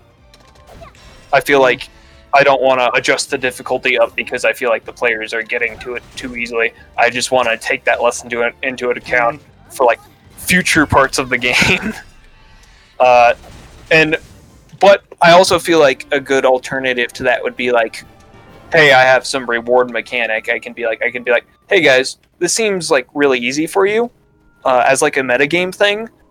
Do you want me to like make this like three times as hard, but also give you like ac- an action point or whatever for it? yeah. That's and I feel like- handling that. I, I yeah. feel like with the power gamey type people that most of the time they'll be like, yeah, let's let's we can we can still kick their ass at three times as powerful and we'll get an action point. Mhm. So it's kind of like a win-win. I feel like, and I, I favor I, I I tend to I tend to be very explicit with um those kinds of things. I tend to I, I'm a all rolls out in the open, uh, kind of all rolls out in the open. When I make decisions like that, I usually tend to be very open about them. I don't want to. Uh, I don't want to be deceptive about it, I guess. Which, again, there, uh, there's nothing inherently wrong with. I, I don't think there's anything morally wrong or inherently wrong with doing it the other way, but this is a personal thing. Yeah, for me, uh, I do that. I will admit it as a DM. I do that sometimes, but it's not. it's not necessarily because I feel like, as a response to power gaming. More most of the time when I do that, I feel like it's because, uh, I kind of. It's it usually comes up because our group is so sporadic of like how many people are there at a time. So sometimes I'll like make encounters in my prep that are like assuming X difficulty level, right? And then two people will show up instead of five. So I'll be like, okay, scale this back. Everybody does a little less damage, has a little lower hit points, stuff like that. And then sometimes like eight people will show up, and I'll be DMing for eight people. So then I'll that's when I'll. So uh, do you ever do that kind of thing? Or, or do you just throw in more enemies? Sometimes I'll do that too. Instead of instead of literally tweaking their stats on the fly, I'll just be like, oh, uh, there's instead of four kobolds, there's twelve kobolds or some shit. So typically, um, when I'm running a game, uh, I, I haven't I, I haven't run 3.5 for oh my god, like oh, a long time. I haven't run 3.5 in a long time, but um, typically in the games I run these days, there's kind of the expectation that you're going to bring like followers along, Mm-hmm. that you're going to bring like people who can as- extra people who will assist you. So you're going to have. So the expectation is that. Uh, I, I would is that or and you'll also have like multiple player characters. Mm-hmm. So uh, the expectate I would just be like, if there were only two people showed up, I would be like, whatever. You guys are can bring your extra player characters in and your henchmen and whatever, uh, and play them all at once, so you have a winning chance at surviving. And then if it was a more normal group, it'd be like, okay, one player character and whatever your hench, whatever your henchmen are, or like your followers or add-ons are. And then if it's extra, I feel like if you go from four to eight players, is less of a it's almost less of a thing than going from like two to four players. Right. It's like the power difference isn't as dramatic Mm-hmm.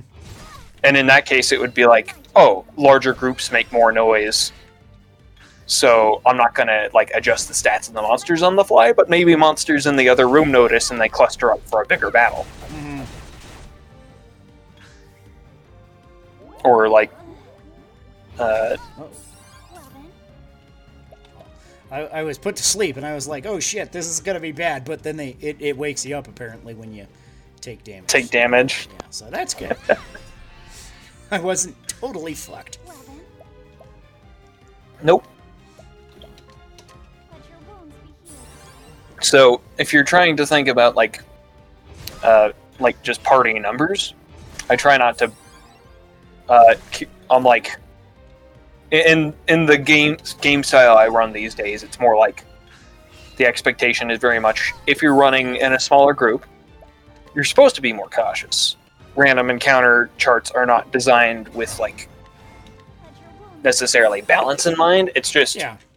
there it used to be there was like charts you could roll on where it was like you would have to roll for if you rolled bandits uh, you could run into on average like 150 bandits Mm-hmm. and at like even if you're all like a bunch of level four characters or whatever that's still a really scary situation the expectation is that you play cautious and you'd be like okay well how much money can are they asking from us for and how much can we hide from them without you know getting stomped kind of shit Mm-hmm. And then if they want to turn around and fight well you know that's their prerogative Yeah. but But then again, if uh, you had eight players show up and they were playing multiple player characters and then they all had henchmen and they all had like pets and stuff, then it Oh, might be crit me. Fuck. I have to drink. ooh. Damn. Game over. Those guys were hard. They had a bunch of fucking hit points. I was hitting them for a lot longer than I was hitting the other enemies in here. So Yeah, that's kind of that's kind of shitty, but that's all right. Ophelia might be kind of a uh, tough start. Yeah, it might be. I'm not sure because like I, uh, I remember the the old trope was the four white mages, and and Ophelia's literally the white mage. So I don't, I don't know how this will go exactly. It, it it has been nice to be able to just heal myself, but like with that, I was like I should be able to survive a turn, and then he just crit me, and I was like, oh Bad luck. yeah. Sometimes RNG will get you anyways. Yeah, because these wolves aren't too bad. Uh oh, I was caught by surprise. Well then, But those bat things, yeah, just took a bunch of fucking hits. Just kind of kicked your ass. Mm-hmm. Uh, so what would you uh? What's your take on that? Um, on on that Uh, approach. Uh, which the thing that I said, or what? The uh, so it's you you were talking about um, like having wildly different players showing up to the session, wildly different numbers of players. Yeah, so like I said, I kind of like tweak encounters on the fly. I kind of tweak stats on the fly conditionally. Like, if I know that you're just going to face roll the boss, I want to make the boss a more interesting encounter a lot of the time. So I will just be like, all right, he's got a little higher saves. Or, or if I know that, like, I. Like, if, if I see that the group is actively struggling to like fight some of these weaker enemies, then you know maybe I'll scale them back a little bit. Take you know, so I I kind of, which is a little bit more to my style of DMing, anyways. I I do a lot on the fly, like a lot more than I actually even do in my prep in the first place. Uh, which is to my benefit and my detriment sometimes because sometimes i have to rely on that i feel like because i, I forget to prep something or I, I prep something stupidly that makes it too powerful to legitimately fight at this level or stuff like that i think i found a secret direction here sweet oh yeah up here i can get this box Yeah. And that's that is definitely like a stylistic difference. Where mine is my preference is um, kind of presenting the game world as like a world that exists independent of the player characters. It's like a world that does not care about the player characters. Even if I, as like a DM, I'm like I want them to have fun. Mhm. I'm like, the my idea is, oh yeah, treat it as like everything as like a real problem that you can deal with in like a fair in a number of different ways, and you should be solid. hmm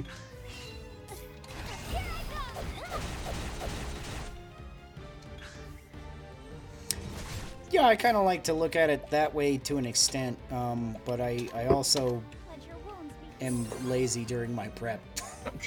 like you've read my prep notes from different things. It's, I- it's everything's written in prep notes. shorthand. I don't fully stat out monsters. I'm just like I give it hit points and saving throw modifiers and attacks. That's all I need. I uh, yeah, I I don't. I did write up a thing for Pathfinder where I called it the Pathfinder Rosetta Stone, where it was just, oh yeah, this is the shorthand for writing out monster stats. If it has a special ability, you're you're the fucking DM. You know how a special ability works. Mm-hmm. It's it, you don't need everything to have like a precise rules interaction because that. Honestly, if you're not a player, who cares? That should that shit is just going to limit you if you're running the game. Mm-hmm. And It's like if, if the player's like, oh, but is it this kind of thing? Then come up, you can be kind of figure out an answer. Mm-hmm. You, you don't even have to make one up. You can be like, oh yeah, it's similar to like this ability, so yeah, it is this kind of thing. Or no, it's not. Mm-hmm. Uh, Hey, look, I can buy shit. yeah, I'm uh, I'm like, so yeah, being lazy with prep is the right way of doing things. I think. Yeah. At, at least being lazy with like stat blocks. Who cares? Yeah. It- It's oh yeah, it- you you know what hit points are. You know what fucking AC is. You can give it a plus to saving throw. You could give it mm-hmm. the same plus to every saving throw, and it wouldn't matter Shadows. Okay. Hopefully I can most of the time. This bastard. Weak to light. Fuck you. You broke it. You Did. Break is very important. Get used to breaking when you, get around to playing this game. I must break you. Yes, I, Garland, will knock you all down. I mean, break you. Yeah. You know what they really need to do is re-release uh, the first Final Fantasy on uh, Steam. It wouldn't be bad. Yeah, I I, I was thinking the other day of uh, going through because I I actually actually I was streaming that a little while ago on my NES Classic, and I would love to have it on like my Switch or something instead. Uh, Final Fantasy one, like even if it was just another, like if they put it on like Nintendo Switch Online, that would be awesome. I would I would love that. Uh, Yeah. But, uh, also, they've made plenty of good remake versions of it too. They made it on um, Game Boy Advance as well as uh, PlayStation One. They did the same. I, I think that was the same remake. They just ported it to Game Boy Advance later, but it was it was a really good uh, port or or a really good uh, version of it because it was like. I feel like you still got the classic feeling, but it, it had a couple of easy quality of life changes and stuff like that. Um, made it like you started with a like starting equipment and more gold because at the start of the original Final Fantasy on the NES, you had to grind for like forever just to buy a fucking like armor and shield and spells and things. And it, it the the remake started you with just more stuff and it it, it used a MP system instead of a spell slot system, which I think in a video game just works a little easier. Yeah, I'm like, spell slot system was. It's interesting how the spell slot system came to be. Mm-hmm. Uh, it's like, it's not even. Vancy, it's like Vancian casting was a very specific Mm-hmm. uh, style of magic that came from one ri- author's work. Mm-hmm. Uh, so that it, it- it is interesting how D and D style casting came along, but I love how the the heal spells in this game are called heal wounds and heal more. heal more. Yes. Is there heal lots and also heal plenty? No, it's it's just the two of them.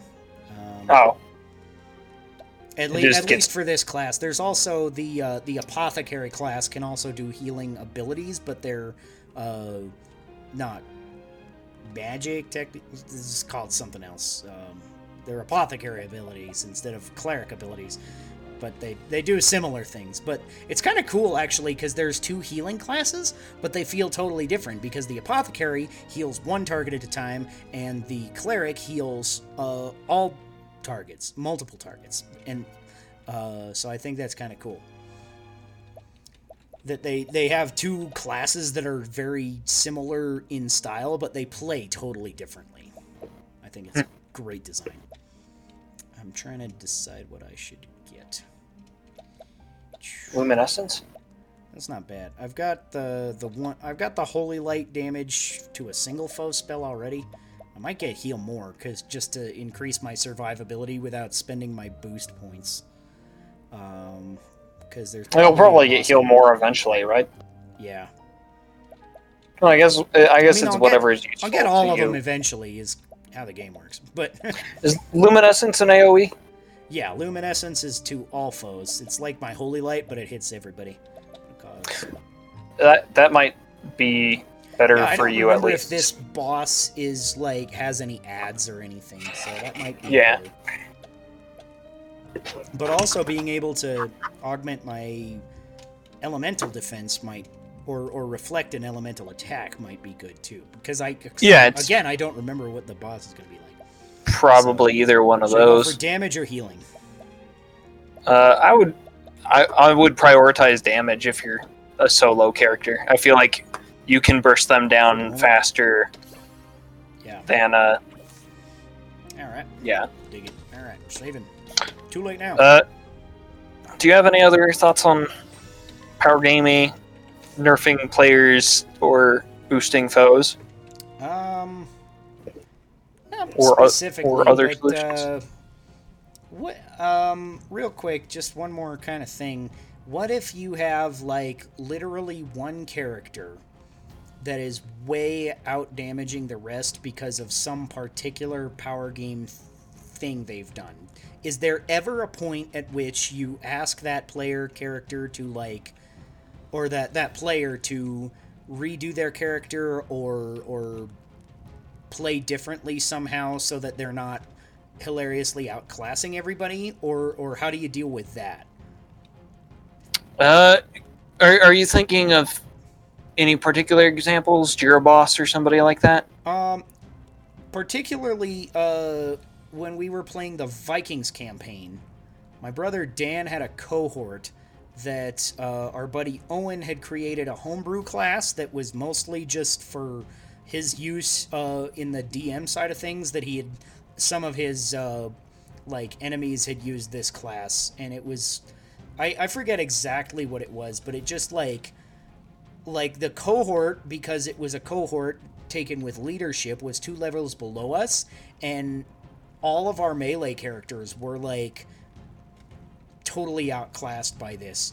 And uh, it came to the point that like it was partially to the the problem that i think owen decided was that the class was just made unbalanced and so as the as the homebrew maker he ended up tweaking the class at the end of the day but Okay. um, if you have that sort of a thing because I've, I've i've seen stuff like that maybe not to that extent or maybe in slightly different scenarios like where you've got like uh just just one character is doing like a buttload of damage because of some cheese they're doing uh is there every a time that you step in and and fix the cheese Uh, it depends on. Basically, depends on uh, how the other players feel, kind of. Which Mhm. sounds like a cop out answer, but for me, um, it's uh, I'm like, well, you have like the big, biggest, baddest damage dealer in the party. Is that? Is he? Are are the other characters focused about around doing other things? Is like one character's like a damage dealer, and then like another character's like playing a super hard support type Mhm. character, and one character's like an AOE tank of some sort. Then everyone's master of their own domain, and they still work cohesively as a group. But if everyone is like we're all damage dealers, we're like all DPS, and one DPS is the super DPS, um, and they're like outclassing them like by a huge margin. Uh, and also in this case, it was homebrew, so I'm like, homebrew is always subject to. I, I feel like should always be subject to tweaking. You should go into if you're a player and you're playing homebrew, you should go into a game and be like, all right, this character is subject to is going to be subject to tweaking because it hasn't. This this is kind of a playtest. Mhm. Uh, I feel like I'm always very hesitant to be like nerf this character or like nerf this class or nerf this ability or whatever Uh-huh. because it feels like I'm taking the I'm taking the fun away from the player after they put in the effort to make it work a certain way. Uh, so, but I'm always like, uh, it's, sometimes it's necessary. Sometimes it's, oh, this character does 200 damage every turn as like an automatic thing, and well, the rest of our characters are like doing 20 to 30 Mhm. it's clearly something and and they're all like like the other DPS focused characters like doing 20 to 30 clearly something is off here Mm-hmm. uh I'll do my best. well, and sometimes sometimes I would say the other way around is that uh and, and dep depending on the campaign it could be like just one character is like oh I'm doing my job where I'm like I do enough damage to kill particularly for like high level D 3.5 D&D where the melee character is like my job is I kill a target a turn because this is how combat works at high levels. Mhm. if you can't do that you're not performing up to standard. Maybe the other characters need a buff. The other damage dealing characters that is. Right. yeah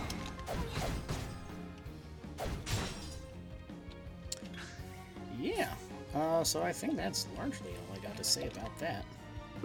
okay no no, uh, no riffing on that Um. No, yeah, it's, I more or less agree with you. It's just, like it, it's a really situational thing uh, that I would like maybe step in but in general, I think, yeah, just like bringing up the like you were saying at the start of the conversation, it's it would be better to bring up other players to the power gamers level if possible. Yeah, if it's like a thing that makes sense to do. Uh, there, Mhm. and there's always going to be like wacky edge cases where the power gamers like, "Oh, I figured out a way to gain infinite strength," and then you as the DM have to be like, "All right, uh, Mhm. good for you for finding that, but I can't, I can't let that in the game because then you just the other players can be like, "Why am I even here? Why am I even playing?" Mm-hmm. Yeah.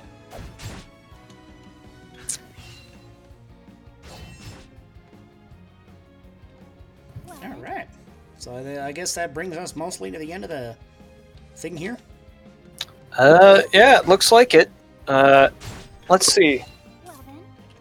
Do I have a particular thing I want to get up and show you? I need to. I, I actually need to make like a list. I need to go back through all of the podcasts right. back when what- we were getting you- together, see all of the things I yeah. brought, and then compile a list. Because I'm not sure what things I have over there Mhm. uh, that I want to show off. Uh, that I haven't already showed off before. yeah. I do know that I showed off the Stygian library a couple weeks ago, but that was a brand new book Mhm. that I had just ordered. So, uh, no, no, no things from me.